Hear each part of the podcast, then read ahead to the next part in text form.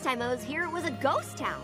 Yeah, Queen Novo thought it was important to return our village to its former glory.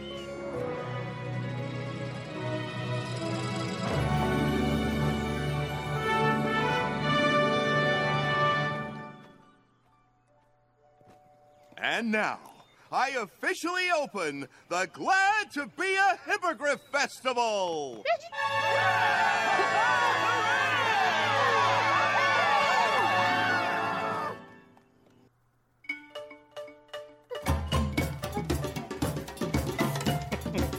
Glad to be a hippogriff. There's a festival.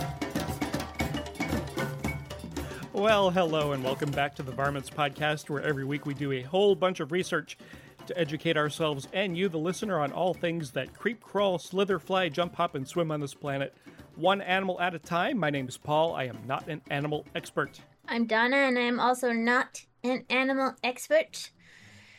We are today talking about the hippogriff.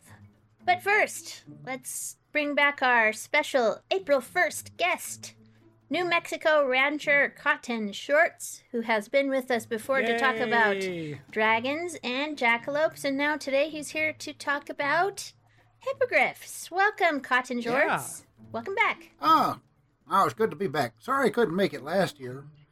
Had myself a bad case of COVID 19. Corvid. Oh dear. oh dear, what's that? I was trapped in the house by a bunch of crows. 19 crows? Yeah, it turns out they wanted to use the Wi Fi.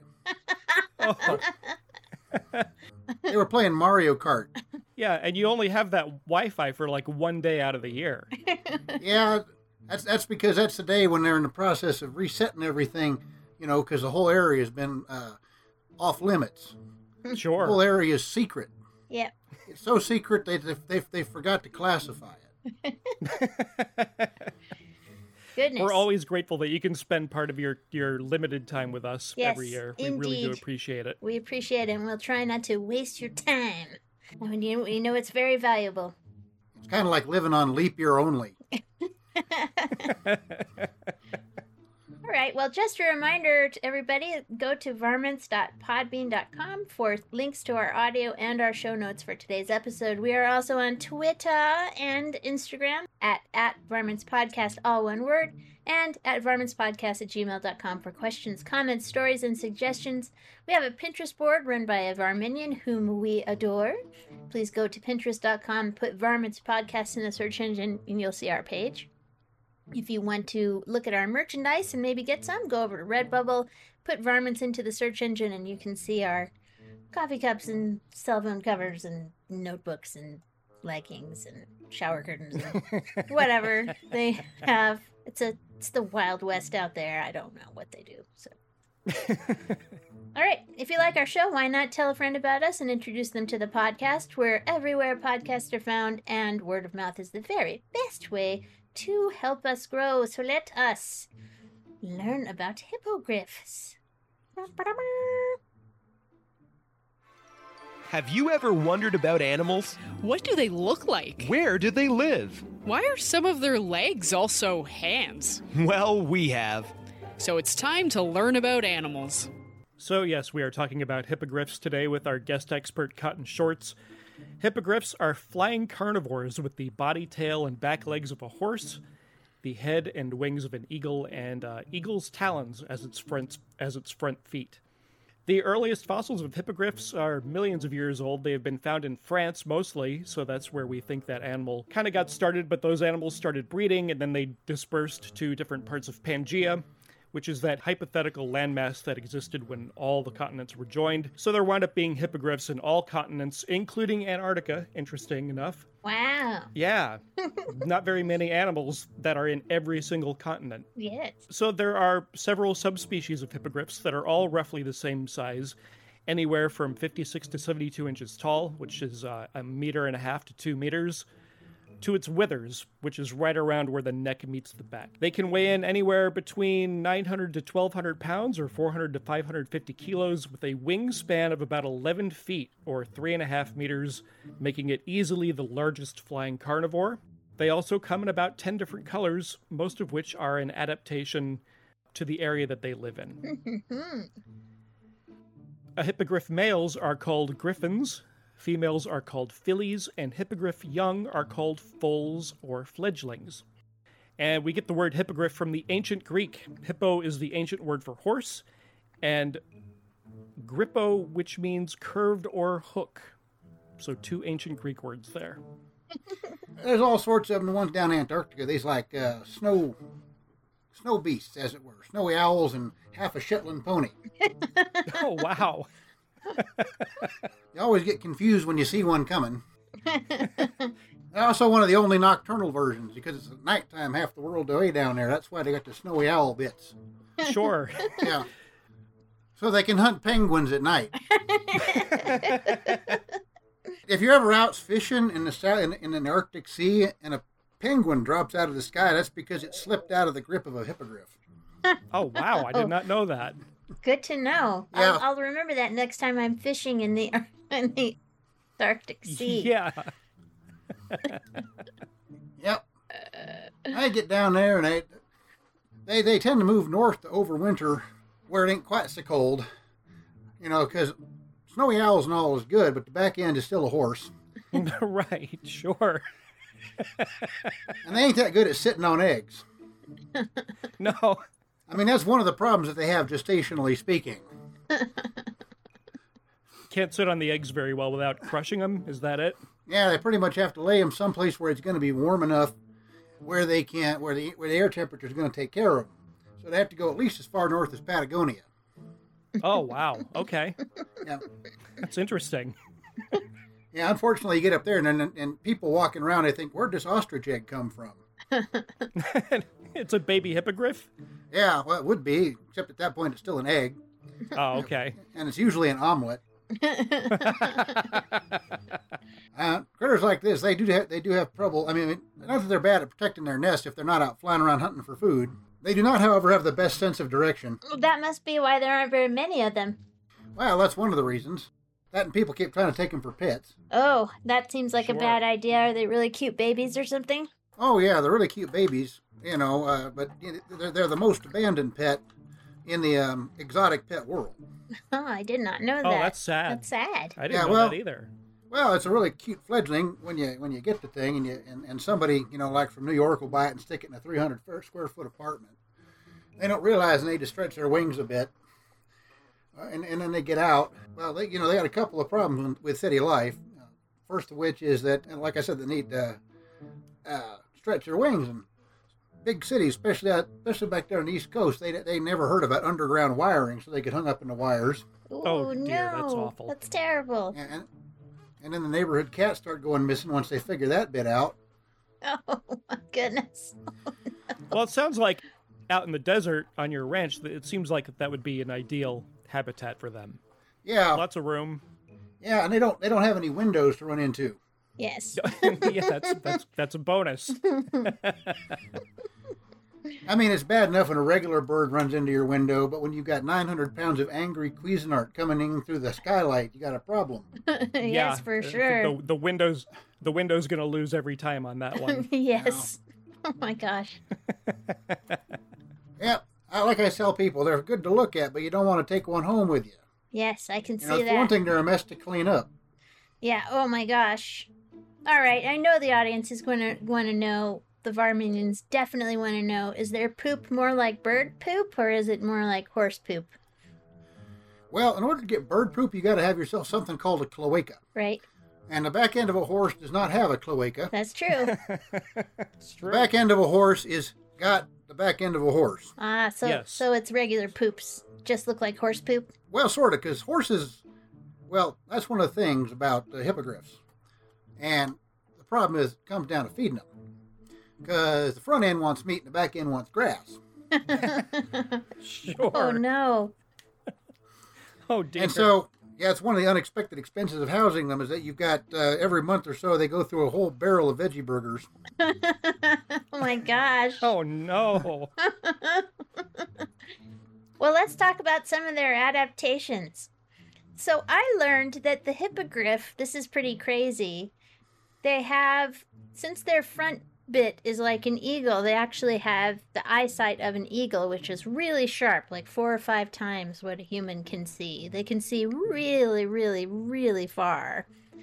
But there is a sort of a downside to it, and that is that their eyes are set on the sides of their head a little bit more like horses and not quite like eagles, so they're not completely forward facing. So that means they can only see perfectly on one side at a time. So they actually have to use some other other senses to be such great hunters. The the eagles can rely on their sight.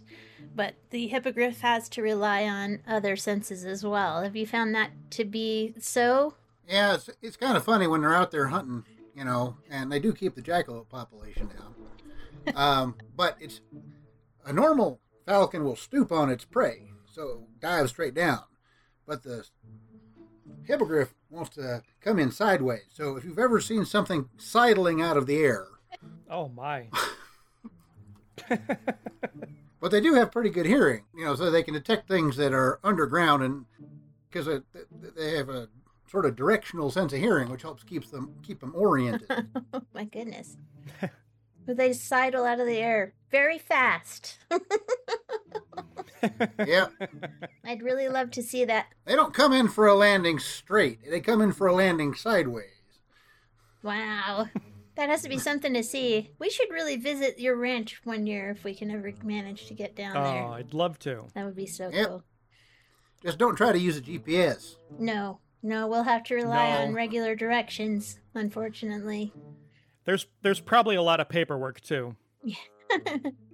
Now you have to rely, rely on local directions. If you rely on regular directions, you won't get there. You got to rely on local directions. Oh, well, that's going to be pretty creative and entertaining. So, what did you find out, Paul? Oh, you know, I was wondering how something so big can even get airborne in the first place. Right. Um, and it comes down to wingspan, speed, and strength. So, huge wingspan, as I mentioned, 11 feet or three and a half meters. It's just slightly bigger than an Andean condor, which is it's huge. And as far as speed, well, they have the rear legs and hindquarters of a horse that generate a lot of power. So, speeds of up to 55, 60 miles an hour, not a problem.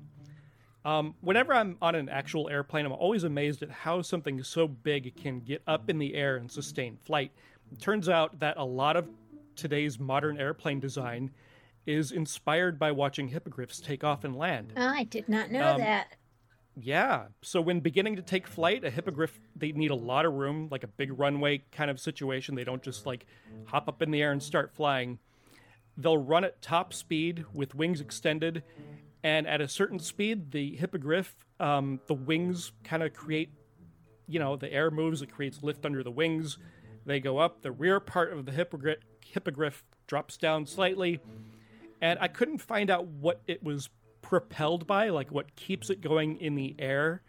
But I imagine the veggie burgers um, have a lot to do with that. I was going to say, if you want, if you're looking for buoyancy, you have to look for their diet. Let's just say they produce a lot of methane. yeah.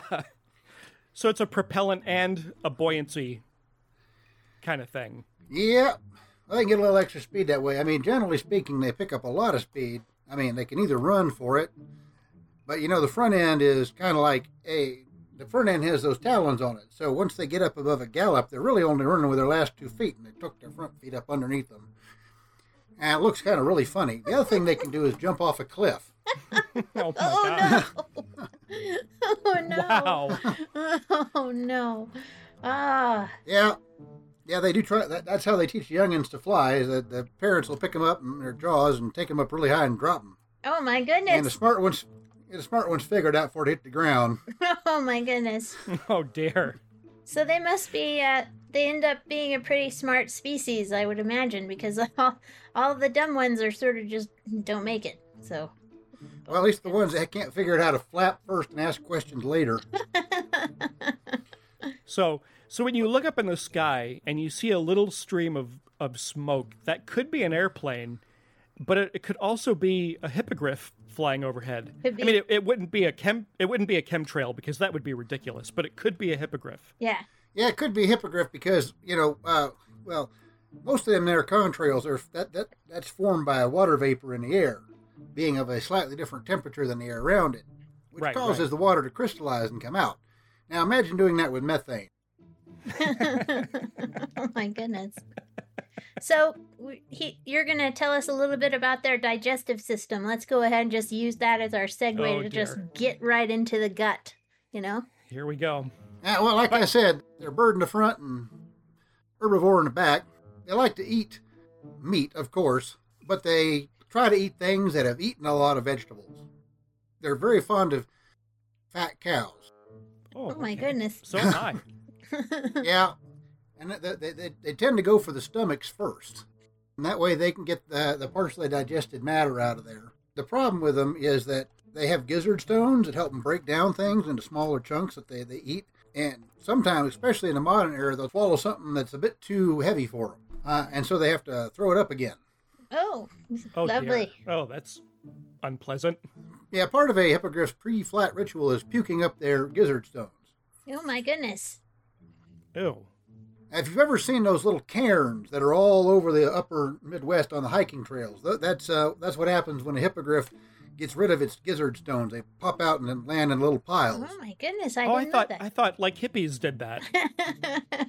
it's hippogriffs, not hippies. Yeah, people think they're trail markers.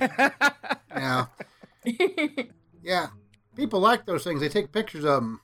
Yeah, they do, for sure. By the way, I, I looked up the uh, the correct anatomical term for the, the rear end of, of a hippogriff, and it's it's the beehole, Oh my just like a goodness. hippo.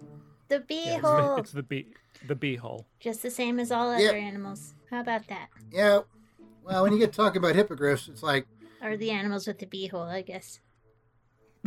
I don't know what I'm saying. Don't listen to me. So anyway, they digest their food in, in a couple of different processes. They, they've actually got multiple stomachs. You know, once it goes through the grinder, then it goes down into the main stomach and gets shunted off into these other stomachs, and then it goes into the fermentation chamber, which is where they produce most of the useful gases. well, you need that for buoyancy. Yep, definitely need things to be lighter than air. So what'll happen is, in order to keep themselves buoyant, they heat the gas up. You get a very slow burn. You have a, a little bit of methane and a little teeny, teeny tiny amount of oxygen, and it creates buoyancy. The last thing you ever want to encounter is a constipated hippogriff, Oh my goodness. because that escape valve is very sophisticated oh and my is used goodness. as the yeah you, you i don't know if you've seen spacex launching those rockets well their nozzles are based off of the hippogriff design Oh wow. I mean, not only is it not on, not only is it throttleable, it's directional. Oh my goodness. That is crazy. So, how does I'm, this I'm all work? assuming Oh, I'm sorry. We both have questions. Let's you go ahead, Paul. no, I'm I'm assuming that on your ranch the hippogriffs and the jackalopes are, are kept very far apart. That was my question. safety. That is exactly what I was going to ask. Is you said they like to hunt the jackalopes, but we know from when you came to talk to us about jackalopes a few years ago uh, on April first that you you told us how explosive they can be. So that seems like not a good combination. Why do they hunt them? Why does a cat chase a laser pointer? oh, that's true. There's nothing in their natural environment that would tell them that that is a bad idea. Until a few seconds too late. oh dear. oh Oh, my. oh no. That's terrible. Yeah, so we try. Yeah, we try to keep the populations apart generally. yeah. I mean, it- Sure. uh, it, it helps that the uh, that the hippogriffs are largely crepuscular creatures, being awake primarily at dusk and dawn. Sure. When the ant- Sure. when the jackalopes are not so active. Yeah, that helps. the, the fact that they are active at the at, at the wee hours of the morning and the and, and the evening period of night does become somewhat problematical when people turn on their headlights. Oh dear. yes. So, what can you tell us about the IUCN status of the hippogriff? Well, like I said, they are one of the they're one of the uh, the problem is that people keep taking them out of the wild, out of the wild places, and and, and trying to raise them. There's a huge market for for hippogriff eggs. Oh, That's I really imagine sad. that's very Yeah. sad. It's very sad. Yeah, they, they take the eggs away, and then and you know in some places they're considered a delicacy. In some places they are they're for some reason that I cannot understand, especially in goat herding communities, they're considered a nuisance. That's odd. So are they of are they uh, endangered or are they? Oh yeah, they they, they would be they are they, they are protected by the North American Flyway Treaty, which protects all migratory animals, uh, all migratory birds. There there was some discussion whether they should be counted as birds, considering they're half horse. And there was an argument that was actually put forth by someone who was not thinking terribly clearly. They could only hunt the back half. Oh. Let me uh, thank the Patreon supporters. Guys, thank you so much for donating a little bit of money to the show every month. We really, really do appreciate it. It's what keeps the podcast free for everybody and free from your ear holes from having to hear stupid, dumb ads, which we don't like to, to, to run and which we will never run as long as you are giving us money on Patreon. So thank you for your support. And let's talk about hippogriffs and pop culture and a couple other things. yes. Hey there, everyone! Paul and Donna are a couple of nerds just like you, and they don't get to see animals up close and in person very often. So let's talk about where we all see them most of the time on movies, TV, comic books, toys, and video games. The first time that we see hippogriffs in literature comes in the early 16th century. And it appears in a poem called Orlando Furioso by Ludovico Ari- Ariosto. And within the poem, the hippogriff is a steed born of a mare and a griffin, something that would be considered impossible. It is extremely fast and presented as being able to fly around the world and to the moon. It is written by magicians and the wandering knight Ruggiero, who, from the creature's back, frees the beautiful Angelica, and a character called Astolfo also borrows the hippogriff from a character called Bradamante to go and search for Roland's wits occasionally. so this is pretty fun stuff. So, epic poetry was something that happened before television and movies. it was poetry, but epic. It was really, really, really, really long. And there's a lot of work from the Middle Ages that is that fits right into this area of poetry. And I don't have time to get into it properly, but if you're interested in medieval literature and epic poems, there's a young lady on YouTube that has a channel called The Medieval Reader and also The Francophile Reader. And I don't have a clip or anything because there's just too much to go through, but she has a playlist where she reads Orlando Furioso along with you and adds some historical commentary, and it's really interesting. So go on over there. I'll leave a link in the show notes. Go check out her channel and become literate about the medieval epic poetry stuff. So here's a little clip of just a little sample, I should say. I'm gonna have to read it myself, but here's a sample of the cantos in which the hippogriff appears in the in the long poem.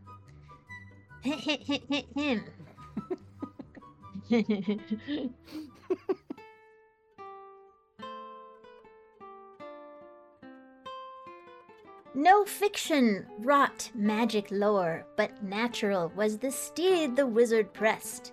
For him a filly to griffin bore, hight hippogriff. In wings and beak and crest, formed like his sire as in his feet before, but like the mare his dam in all the rest. Such on Riphaean heels, though rarely found, are bred beyond the frozen ocean's bound. And here's another one. Drawn by enchantment from his distant lair, the wizard thought about how to tame the foal, and in a month instructed him to bear saddle and bit, and to gallop to the goal, and execute on earth or in midair all shifts of manege, course, and car- caracole. I don't know what that is. he with such labor wrought, this is only real, where all the rest was hollow and ideal. And according to Thomas Bulfinch in the Legends of Charlemagne, it has the head of an eagle, with uh, claws armed with talons and wings with feathers, and the rest of its body being a horse. This strange animal is called a hippogriff. The hippogriff is said to be an evil spirit resting and possessing its soul in that of a horse and a griffin. Ah! oh, so scary. I'd say more armory than evil. yeah, for real. but there was a, a Spanish historian called Vidal who said this creature was supposed to live near Serray in the country of Roussillon of modern day France during the Middle Ages. Claw marks were found on a rock near Mascarol. The belief in existence of the hippogriff, such as Ariosto describes, is fiercely attacked in the Scientific Essay on Religion in 1862, which argues that such an animal can neither be a divine creation nor truly exist. The Book of Enoch quite clearly details how Satan and his fallen angels created various hybrids of admixture.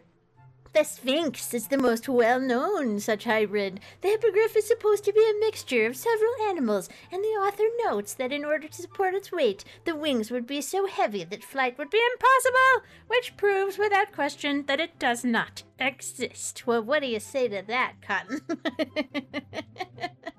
He ain't never been bit by one, has he? Sounds like hogwash to me. Anyway, that's the first time it shows up in literature. Orlando Furioso. Get into the whole epic poetry thing. It's really fun. Check it out. Really fun.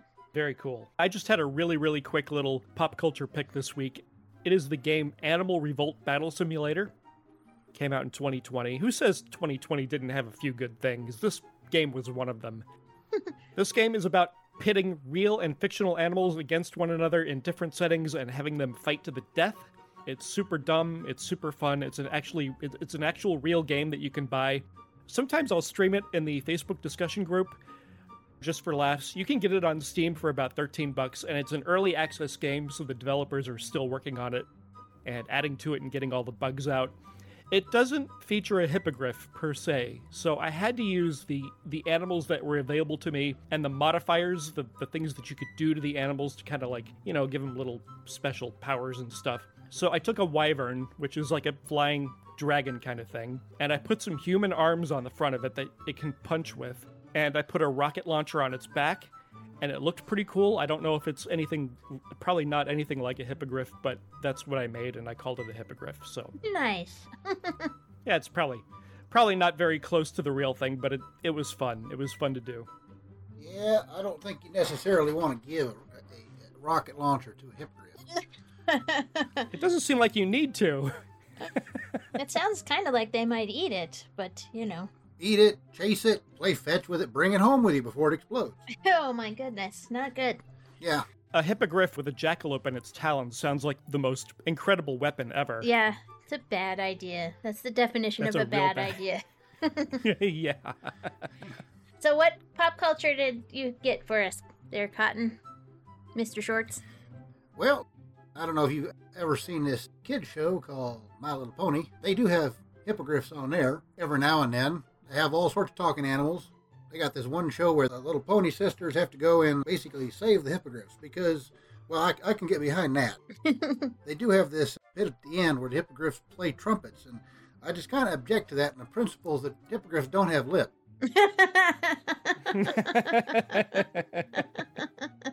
well, that was a little clip that we heard at the beginning of the show. I'm assuming they don't actually have a Happy to be a Hippogriff festival either. Well, we have annual Hippogriff Day up here. It's uh, the same day as the Fourth of July because you know that the hippogriff was the original symbol of the revolution. wow. I did not know that. The great seal of the United States was supposed to be a hippogriff, but the but the guy who they assigned to make the thing couldn't draw horses, so we ended up with an eagle. oh my goodness. That's amazing. I did not know that. True fact. How come we were not taught this in school? Well, they don't want you to know. Oh my goodness. Unbelievable.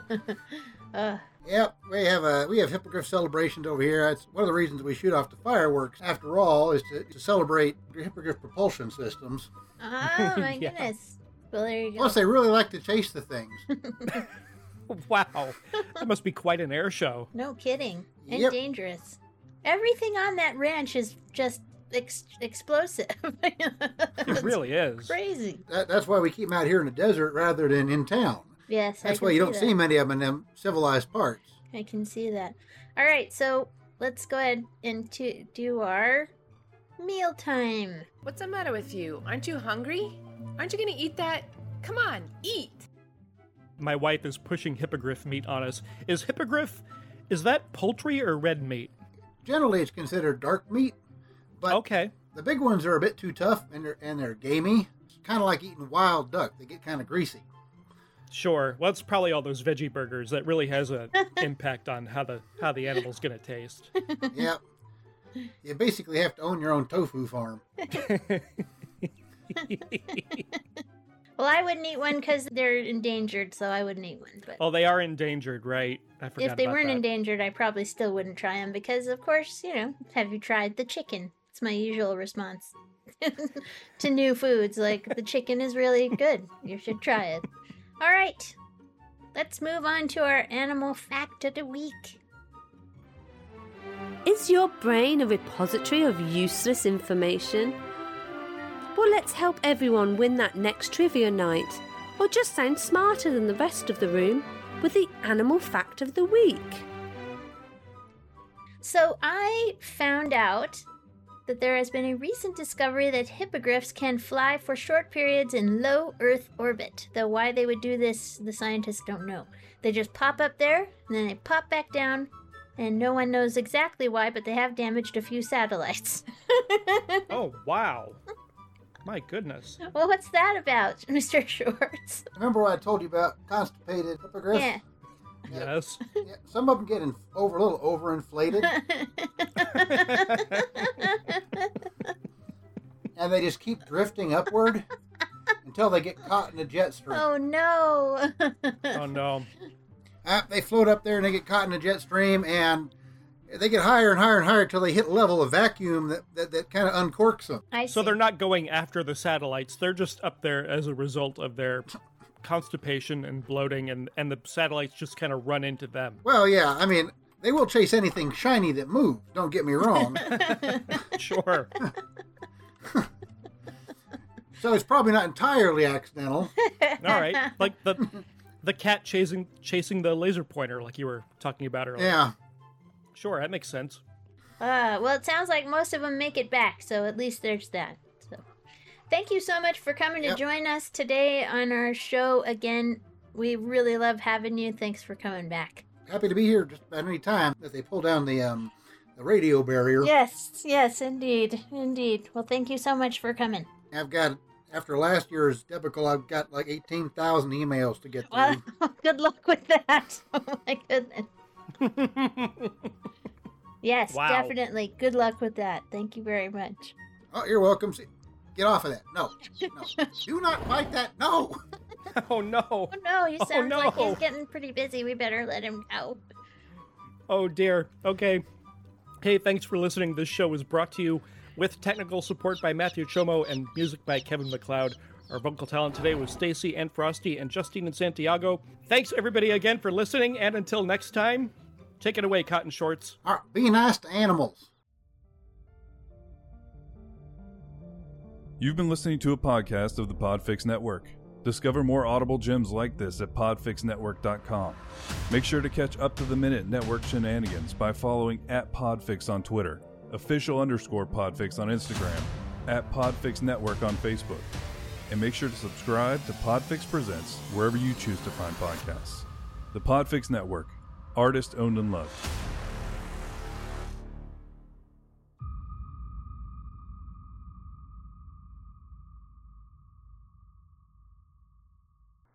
I told you not to eat that.